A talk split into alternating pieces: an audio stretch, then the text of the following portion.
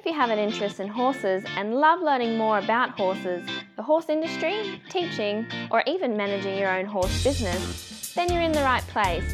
We would love you to join us on our mission, which is to improve the lives of horses around the world through the education of riders, handlers, and trainers. So get comfortable, listen in, and enjoy.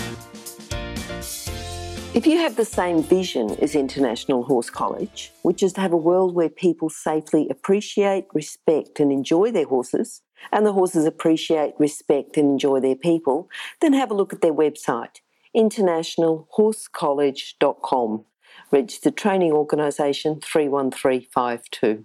Today's guest is John Downs. John's a real all round horseman. He started off trail riding when he's met his wife, and we might ask him about that and how he got started. He then went on to race horses. He did dressage. He put in some jumping there as well. Then he focused more on dressage, rode in the state dressage squad. He's also done archery, garrocha, which we'll ask him about. He's doing a lot of mustering at the moment, but he's still competing in dressage. He's coaching, training, and competing. How are you today, John? Yeah, I'm fine, thank you, Glenys. Good, good. John, we're going to start off with a favourite quote. What have you got? One from Star Wars of all things and Yoda, and it's "Don't try, do." Mm-hmm. Yeah, I think it's pretty important. Tell me how how it's affected you. You know, when have you said to yourself, "Don't try, do"? Pretty much every day. I think, and I, have been Australian champion in other sports. It, I think horse riding is probably the hardest task you can do because it's a team sport where you can't communicate clearly. So every day when you hop on your horse, you actually will set yourself some sort of goal and you actually got to achieve it. Otherwise, you're not making progress. So it's no point just sort of getting on a horse and hoping to do it. You've got to make it happen. Yep, yep. And I forgot to mention in your introduction, John, too, that you were Australian champion. Tell us quickly about that other sport because we're only interested in horse sports, but we, you know, we want to know about your other sport anyway. I was an Australian archery champion for a while. Mm-hmm. And um, was on selected for the World Championships, and also did triathlon at elite level and um, was up for Olympic selection for 10,000 metre running. Yep. So um, I was a bit of a sports nut. And yep. Um, yep. coming from triathlon, you know, I met my wife and you can't do triathlon and stay married. So I just did what she did, which was um, take up the riding, to keep everyone happy, happy wife, happy life.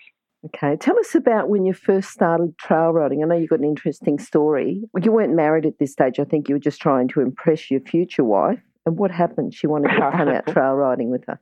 Well, I amused her. I'm not sure if I impressed her, but I certainly amused her. She, um, as I say, I was a, a triathlete, and I thought I was pretty hot because I was elite level and being paid to do it. And uh, I hopped on a horse and shed this little Appaloosa thing, and walked under a branch and took me out inside of all of about 10 seconds. And all the women, because there was no guys riding, you know what it's like, and uh, all the women were just about wetting themselves laughing, and even the horses were laughing. So it was a bit embarrassing, but um, yeah, I got back up, um, much to everyone's amusement, uh, including mine. No loss of, yeah, a bit of loss of dignity though. Yes, yeah, yes, I'm sure, but, I'm sure. So that was your first memories when you first started with horses. That's a long way. Then you went into race horses. When did you start? You know, what made you think that you were ever going to have a career in horses? You've been elite competitor in other sports and professional elite competitor. And then all of a sudden you've started this one. How old were you when you started? Oh, I was a very late starter. Probably about 32 or 33, I started with the horses. Yeah. So that in horse riding terms is, you know, old man Pretty status, late. You're almost ancient. Yeah, yeah. That's right. To get started, and but not just to get started, to get started and to do as well as you have done. You know, it's not just getting started. People do start things when they're older. You know, I always wanted to ride a horse, and and now I'd like to get started, but you've kept going with it. What made you think that you'd like to be a professional in it? It crept up on me. Mm-hmm. Is that because you just kept wanting to improve? Yeah, exactly. I got yeah. bored with trail riding very, very quickly. Yep. I was terrified at the start because these women would canter off down narrow bush tracks trying to break my neck. And yet, yet I was very happy to, go down a, a, mountain pass on a push bike at 100 kilometres an hour. But uh, I, I was terrified. but from there, after a while, I thought, well, this, it's getting a bit ho hum. There's got to be more to it. And one of the girls that we were riding with mentioned to us that there was a thing called dressage what's that? And she then proceeded to try to tell me. And I, I then started getting a few lessons from an instructor from Bulchik, which is near Brisbane. And he started trying to teach me more, and he kept on abusing me for riding my horse like a push bike. and from there, it just kept on going from one level to the next. So as soon as you can start feeling a horse under you, you start opening yourself up to that sort of learning experience because horse is teaching you. And then we started moving on through the levels. And once I sort of was starting to get a few ribbons, my instructor said there was a racehorse trainer looking for uh, riders and would I be interested? And I obviously jumped on that. And as you get more experience in the industry, you you start looking at it very differently, yes. and you start looking at riders very differently too. And I thought, well, if I could have done okay at other sports, there's no reason why I won't do well at this. And I set some pretty lofty goals, which in hindsight were very naive because I didn't realise that the sport was so long-winded to learn. Like mm-hmm. you get many people who start off in the sport young and, and are blessed with talented horses and money, and they make very rapid progress. But people who most everyone else in the industry has to battle. And, and, it is a battle. So once I figured out that it was just hard work, and I, I like hard work, um, I thought I could do it. So once I figured out it was hard work, so yeah, and that's just that's what got me going. Is that I figured if I just put my head down and bum up, I'd make a go of it. Mm, mm, mm. When someone, you know, because I'm sure your students say, look, I, would like to work in the horse industry, and this is certainly younger than people than once, you know, your age when you first started. What would you say to them about their core skills or character traits to commence in the horse industry? And what do you think you had as an older rider? You know, you talked about you didn't mind the hard work, but what else is there? That's a really difficult question because there are core skills that you're going to require. Mm, but mm. I think that the really two or three big ones, uh, you can't just say one, but the, the really big one is you've got to be honest. You've got to be honest with yourself and honest with your clients and honest with your horses. Yes. And I see a lot of dishonest industry. I don't mean that I'm not bagging anyone here, but a lot of people uh, kid themselves along or, or kid other clients along or, or, or kid their horses along instead of being honest about the results they're getting or what they're doing or where they're going. So, honestly, I think is probably the most important thing. Uh, then the next most important thing, and it's not a skill, uh, you've got to have a love of horses. Yes. If you can't love horses, you know, I think we all start off with a love of horses in this industry, but then often we get sidetracked, be it for dollars so we can feed and eat, you know, mm, and mm. you know look after our family and pay the mortgage, or we want to win ribbons and get glory. But they're not a vehicle; they're they've got feelings and they've got their own talents, and the last thing they really want to do is to be ridden. So you've got to have a real love of horses. And the other thing is you've got to be a bit ADD. And I was talking to a guy the other day and said, John, you're not ADD. You know, you've got attention to detail, which I thought was pretty good because if you ask Cheryl or, or you've known me, Glennis, yes. and this one thing I'm really big on is attention to detail. If you yeah, it's not just doing up the girth or looking at the stitching. it's much more than that. It's looking at the long-term plans of your clients and, and yourself and where you hope to be in five, ten years or, or next week. So attention to detail. So I think, you know, you've got to be honest, you've got to have attention to detail, but most importantly, you've got to have that love of horses and people because, you, you know, the biggest problem with horses is people. So if you don't get on well with people, you're not, you're not going to do well in the industry because yeah. They're, yeah. they're, the biggest problem, not the horses. Mm, mm, mm. What do you think is the best thing about working with horses and working in the horse industry? I get to meet on a daily basis some really terrific horses and terrific people, but probably it's the horses that stand out. That's probably the best thing.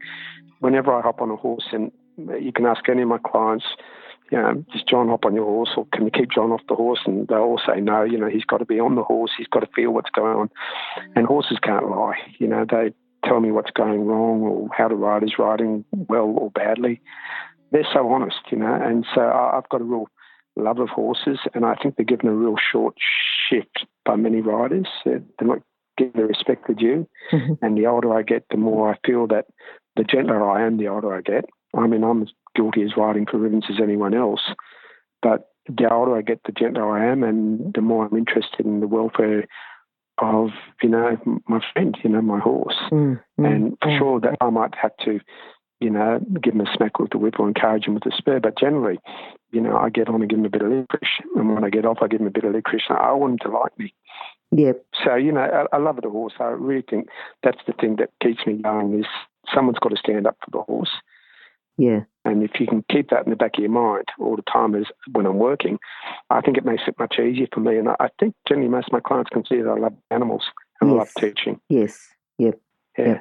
John, tell us about a person or some people who've influenced you and helped you make decisions in your career. You know, like put you along certain pathways, certain lines.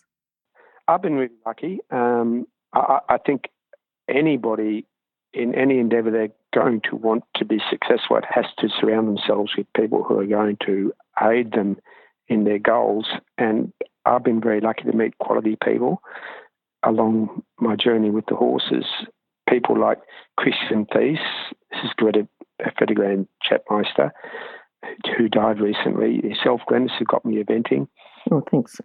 Um, yeah, that's right. Well, you got me on the, you got me jumping, which is something I hadn't been involved in. yeah. And there's been a whole heap of other people who have been really kept me on the straight and narrow. You know, people like Lee Bierman Mhm. and Jenny Gerke. Jenny Gerke was probably the first top quality instructor I went to, and she kept on pounding away about inside leg to outside running or whatever, you know. And Yes. and finally it started making sense after years. It doesn't happen overnight. So these people are really important to me because they, they set you on a journey and keep you on your straight and narrow. It's not about brutality, it's about understanding and knowledge. So these people have really changed me. Um, other people, Uri Clatter and Uri Spenlin, have both been very important. Yep.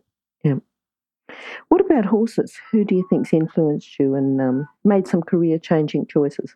I was extremely lucky. Jenny Gerke put me on to, she was on years ago in the mid 90s, was on a good horse called Contest, I think. Yes, Foxglove yes. I think, Yep. I'm not really sure. And a, a full sister of the horse came up for sale and had been neglected in the paddock, badly neglected in the stable, and said this horse could be good. And I went out and looked at this donkey, and it was covered in rain scald and stunted and all sorts of things. But we went and bought the horse for next to nothing, and we put the work in and I broke her in and things like that. And that horse put me on a journey to state teams and the Olympic athlete program at the time. They were really big steps because that was the first quality horse I'd ridden. And it taught me the difference between just any horse and a quality horse. Very few horses have the mental capacity or the physical capacity to go all the way to the top. Mm, mm. And that was that was really the first good horse I rode. And since then, I've been I've had the pleasure of meeting other really really good horses. You know, Cardi, who's an Australian, um, sorry, who's an Arabian horse, which I've won a hell of a lot on, and Skeg, a little stallion Yes. that I rode for you, Yep. and mainly these are all quality horses, and either jumped well, or did dressage extremely well, very competent around stock or whatever I was doing at the time. And I also rode a number of Group One horses on for Susie Mason, horses like Easting Down and El Rena and horses like that, which were real quality horses, but terrifying, but real quality horses. So it taught me the difference between a good horse and a great horse. And I, I've been very lucky to be around some really, really great horses. And, you know, another one will come along sooner or later. It's up to me to make them great. for sure. For they're sure. not just born great. It's up to me to mould them into that sort of shape. Yeah. Oh, I'm thinking about that mare you had, you know, the full sister to Contessa. You know, Yeah. I saw a photo of her when she was a young, weedy, not, gr- you know, like she was just nothing. horrible. You know, she could have been in the dogger pen. Yeah. But then, you know, she grew and developed and became into a lovely horse. Yeah. Yeah. yeah, we got her up to advance, and then she broke down because she'd been starved so much Mm. as a baby. She'd hurt somebody, the owner, she'd hurt the owner's mother as a baby, and they just left her in a paddock in rural, um, coastal Queensland and basically let her starve. Mm. And Mm. unfortunately, and again, it shows as you learn through the industry that taking on a horse that's been stunted for a year or two years and not fed means that the horse is going to break down later on because it hasn't got the correct nutrition to have bone structure. Yes. And Yep. the horse broke down and she collapsed as a 10 year old. But her foals now, there's a number of foals that are going St. George's, hmm hmm and I've got another foal coming up from Merrin and Andrew, which is out of this mare. And Yep. hopefully she'll go a long way because she's a quality horse. So the Yeah. genes are still there. It was just unfortunate that she was abused. But yeah, I was very, very lucky to be on a horse of that quality. Mm. What do you think your proudest moment's been? Getting on the state team, Yep. state dressage squad, definitely was the was the proudest moment.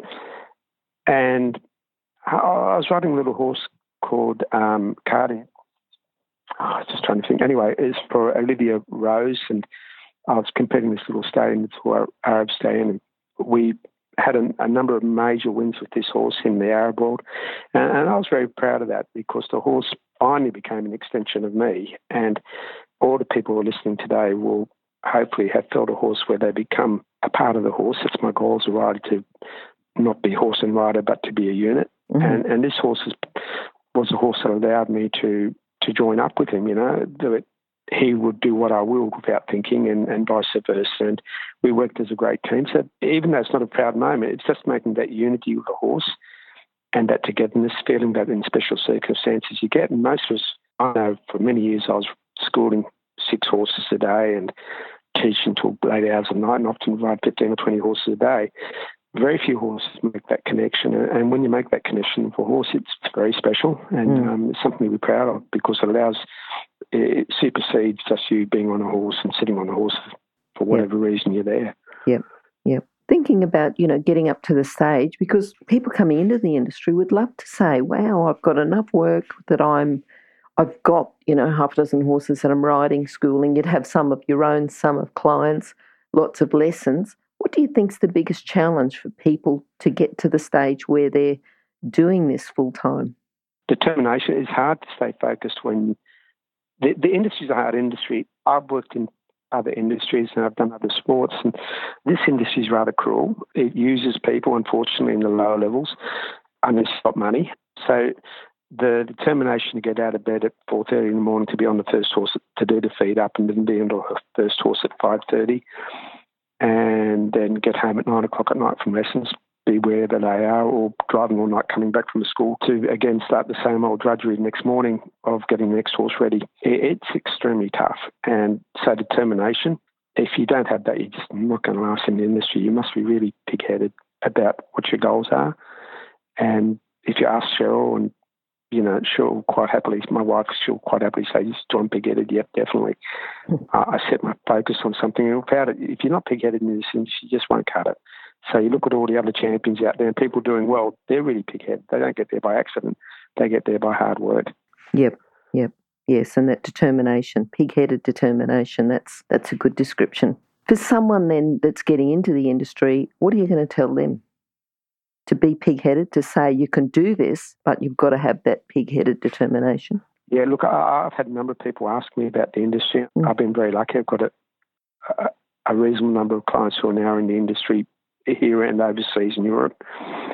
And uh, but I tell them to think carefully about it. There are easier ways of making a living, and and sometimes if you do too much, you can lose your love of horses along the way. That's important to say, isn't it? You know, because you said we all start off with the love of horses. Sometimes people get sidetracked, and it's important to keep going back and remembering why you got into the industry. You know, you got into it not because of the money, not because you thought it was a pretty cushy job, but because of the love of horses. And uh, I think remembering that is, yeah, pretty important. It's hugely important. If you don't love the animals, you're not going to last long. Mm. And mm. years ago, I was probably working way too hard. Mm-hmm. And, you know, you have to win in this industry if you're going to get clients or make an, uh, and, you know, for dressage riders or instructors or whatever, it's important that you do do well. But then finally you start ending up treating your horses and machines. So if you end up doing that, you may as well get out of the job. And yes, the yes, best thing right. I've done is is moving out west to Western Queensland and mustering and still riding my dressage. And it's given me a fresh lease of life. I love my riding. Mm-hmm. But it's very easy to get tired. You know, I, I, think it's only human nature to be tired because it's a seven day a week job, and it is definitely twelve months a year, every week of the year. Yep. That you are involved somewhere along the line. Any of the professionals in this industry will be doing saying the same. That you just can't. You know, you'll be getting phone calls from clients at nine o'clock at night or six o'clock in the morning, or a horse will go down with for whatever reason, and suddenly the vet's out at one in the morning yeah, it's a seven day a week job. So if you don't love the animals, you're not going to go far. Pig-headed yeah. helps, yep. but you've got to really love the animals. Do you think that's the biggest problem with riders, trainers, handlers, or have you got another one for us? Because you go, you do a lot of schools, and you've had a long time in the industry. I can't say a lifetime, but you know, you've been in the industry a long time, and you've done a lot of teaching and training and schools, clinics, competitions. And, and in a different variety of fields as well. What do you think is the main thing that people can learn about horses, just generally all round? I think the, the biggest thing I see in the industry that sends me crazy is a lack of patience. Mm-hmm. Who was it? Podrasky, I think, on his deathbed was saying that it takes, you know, that he was just getting good at it. You know, and yes, ashamed yes. of quitting. You know, yeah, and yeah. it takes a lifetime to learn to ride, and I'm still learning. Yeah, yeah. And I, I see 16 year olds and 18 year olds who I'm teaching, mm. and they're impatient because they're young. They're impatient, which is understandable. They're impatient to make it happen. But the best thing to think about is an Italian term, festina lente, which means uh, hasten slowly. It's a music term, mm-hmm. and hasten slowly is the best way to get there fast, I think, in this game and still respect your animal. Yep. And, so a lack of patience. So I just wish people would breathe a bit, spend the next three years schooling the level they should be doing. And when it's solid and they can be kind to their horse, then go out and compete instead of trying to make the horse do what they, they wanted to do through lack of ability. And I think what's the old saying where, where knowledge ends, violence begins. And you know, I cringe when I see some riders, right? And but, but see, everyone's trying to do their best. Mm. So it's mm. all very well me saying I cringe, but th- that's disrespectful to their efforts. They're they're trying the hardest they can, the, the only way they can. If you're an equestrian coach or a horse riding instructor, or even if you aspire to be one, have a look at the free video series for horse riding instructors on the Horse Chats website. Go there now, have a look. horsechats.com. Do you think that's lack of knowledge that they're trying the best yes, way they positive. can? Yeah, yeah. Yeah, yeah, exactly. Total lack of knowledge. And, you know, I, I didn't know what inside the outside rein was. And instructor after instructor would, would shout it at me. And, and then, you know, I'd get a glimpse of it after a few years, another glimpse of it a year or two later. And then mm. now it makes perfect sense. Yes. But you can't tell me someone who's riding it for five or 10 years really understands how a horse works. They don't. Mm. Mm. It's just a lack of knowledge. That knowledge is built up over many horses and many lessons, reading lots of books and keeping an open mind. And um, yeah, a lack of knowledge. That's that's the big thing, and patience. You know, and it takes you've got to be patient to learn. What have you got then as a book to complement training? You talked about Podarsky. Is that a recommended book, or have you got any others? Uh, I like Podarsky, but for riders at different levels, I, I, for most of my students, because the, the greatest propensity to this industry isn't teaching Grand Prix riders, it's teaching you know, prelim to elementary riders. Mm-hmm. I think Down to Earth Dressage by Carl Hest is a brilliant book. Okay. Yep. And I had a, a student working for Carl for quite a long time, and but he just breaks it down in really simple terms. There's no mystery about it. He just breaks it down to common sense stuff. And so down to earth dressage. And if you're a bit further along the line, a bit more open to cosmic thought or whatever, Riding Towards the Light by Paul Belasik. Okay. Yep. It's just a beautiful book. And he talks about half halt and trying to figure out what a half halt was, as we all still are. Beautiful, beautiful book to read. It's just a series of stories. So Paul Belasik, he's written a series of books, but that's the best one he's done, Riding Towards the Light, yeah. for me anyway. Yeah. So yeah. They, they really stand out for me as things that people should read. Be, be whatever you're interested in, be it dressage or camp drafting or, or show jumping or whatever. You know, they come through a love of the horse, which is really important. John, what are you looking forward to now? You've got a young horse you're bringing on. What what else is happening? Um, Monday and Tuesday, I'm mustering. you what? I'm mustering on Monday and Tuesday. Yeah, yeah. And we're on, it's only a little place. It's only five and a half thousand acres, but it'll be fun. Mm-hmm. I've got the Australian Championships for Andalusians coming up in Brisbane in two weeks' time, three weeks' time. Yep. So I'll be taking a horse down there. So I've got a young little mare, very hot, who I'm taking down there, and she's mm-hmm. good. I'm doing garrocha on her as well. Oh, and I'm going to ask you about garrocha as well. You know, just briefly explain, because what I'd like to do is to get you back and talk, you know, a little bit more about garrocha and do it in a bit more details, but just briefly talk about garrocha. And that's, hang on, that's spelled just for everyone, it's G A R O T C H R, C H A. C H A, that's yep. right, yeah, garrocha. And I'm not sure if that's Spanish for big stick or something, but that works for me. And it's basically the skills that you need to work as a matador or, or work cattle. In Spain and Portugal and the Iberian Peninsula, they use the garrote when they're working the animals. And it's an extension of that. So when you're in the bull ring, they're using a garrote to push the ball around and things like that. Not that I want to work in the bull ring, but it's working around the long lance in, in walk and canter mainly. and later on you're basically working. It, this, the garrocha is probably about oh, five metres long. Mm-hmm. It's fairly long. It's a long pole. And so you should be able to counter a 10 metre circle and keep the point on the ground on one spot and do flying changes out of those circles and counter half passes. And so it's very dressage focused, but it's all done one handed because you're holding the garrocha in your right hand, you're holding the reins in your left. So you want a horse that can sit and click well. So that lends the Iberian breeds like Lusitanos, Andalusians, um, Lipizzaners to the sport rather than the big warm bloods. And stock horses too, you know, horses that are handling the beast, they're going to handle it pretty well.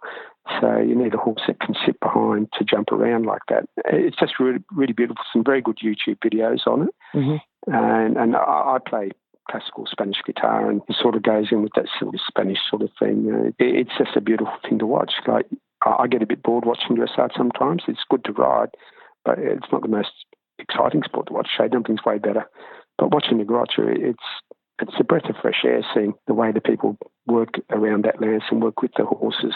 Yep. It really is something that's not done much in Australia. It's much bigger in Europe. Yep. And I, I don't know anyone in this. There must be other people in Australia doing it. And as part of working equitation as well, working equitation uses it a little bit, but not to the same sort of degree as what you do in the specific sport of the garrocha. Yep. Yep. Okay, John, just in a couple of sentences, can you summarise your philosophy with horses into a message for our listeners? Okay, a couple of sentences. Um, yep. that's not so easy. Look, love the animal you're on. Okay. Okay. And, and, push yourself every day. If you don't have those two things, it's just not just not going to work. So yeah, if, if yeah. you can't love your animal, if you can't love your horse, and if you're not pushing yourself, you just you're not going to you know, keep improving. Sh- you shouldn't be yeah. there. Yeah, yeah, yeah, that's right. You shouldn't be there. But you know, there's nothing more beautiful than being out in a two or three or four thousand acre paddock or up a mountain range riding a horse or or doing a flying change or a canter half pass. I mean, what's more beautiful than that? Mm. Mm. It's just so hard to beat. There's just that unity that you won't get in any other sport. Yep, yep. John, how can people contact you? by phone. I'm not sure. Do you want me to say my phone number or anything? Yeah, or? say it. Now, if people can't get it down quickly, it's going to be on your page anyway, which will be horsechats.com slash John Downs, or else they can go to horsechats.com, search for John or search for Downs. So if you want to say that, that'd be great. Okay, it's um, the phone number's is 0429 486 839, and we have a, a, um, a Facebook page as well, just John Downs, or an email address is Downs Equestrian, like in horses, at bigpond.com. Brilliant. All right, so that's great, those contact details. And John, thanks very much. I think the, the versatility you bring into the sport is great, but still, but you're still building on a lot of classical principles. You know, I think it's quite interesting the the fields that you're getting into um, and and you know you being as passionate as what you are about what you're doing, not just doing it at a low level, but you know start coming up into the elite level and and you started off with archery, but then you're doing yeah like archery and horses. What's that? Just a, horse archery. Yeah, yeah, yeah, yeah. Yeah, okay. yeah. We've got horse archery yep. as well. Yep. Um, highest qualified horse archer in Australia, I think, or something like that. Yeah, you know, or yeah. instructor. So again, coming in at the elite level, you know, starting off elite yeah, level at other sports. yeah, yeah, yeah. It's good to learn to ride about reins. Yeah, yeah. Doesn't sound like dressage, though. okay. All right. So, John, if we can get you back and um, on a couple of other occasions, I think, so you can talk about these different areas of specialty would be brilliant. I'd love to. Okay. I really would, Glennis. I really enjoyed it. Good, good. Thank you very much. No worries. We'll talk to you soon, John. Okay. Bye. Okay, mate. Bye. If you've enjoyed this chat, then please comment, rate, and subscribe. If you'd like any changes or recommendations for guests, then please contact us through horsechats.com. And while you're online, have a look at the government accredited courses at internationalhorsecollege.com. Registered Training Organisation 31352. Remember that our comments and instructions are general in nature and do not take into consideration your individual horses or your individual ability and circumstances. If you enjoyed this podcast, then please leave your comment below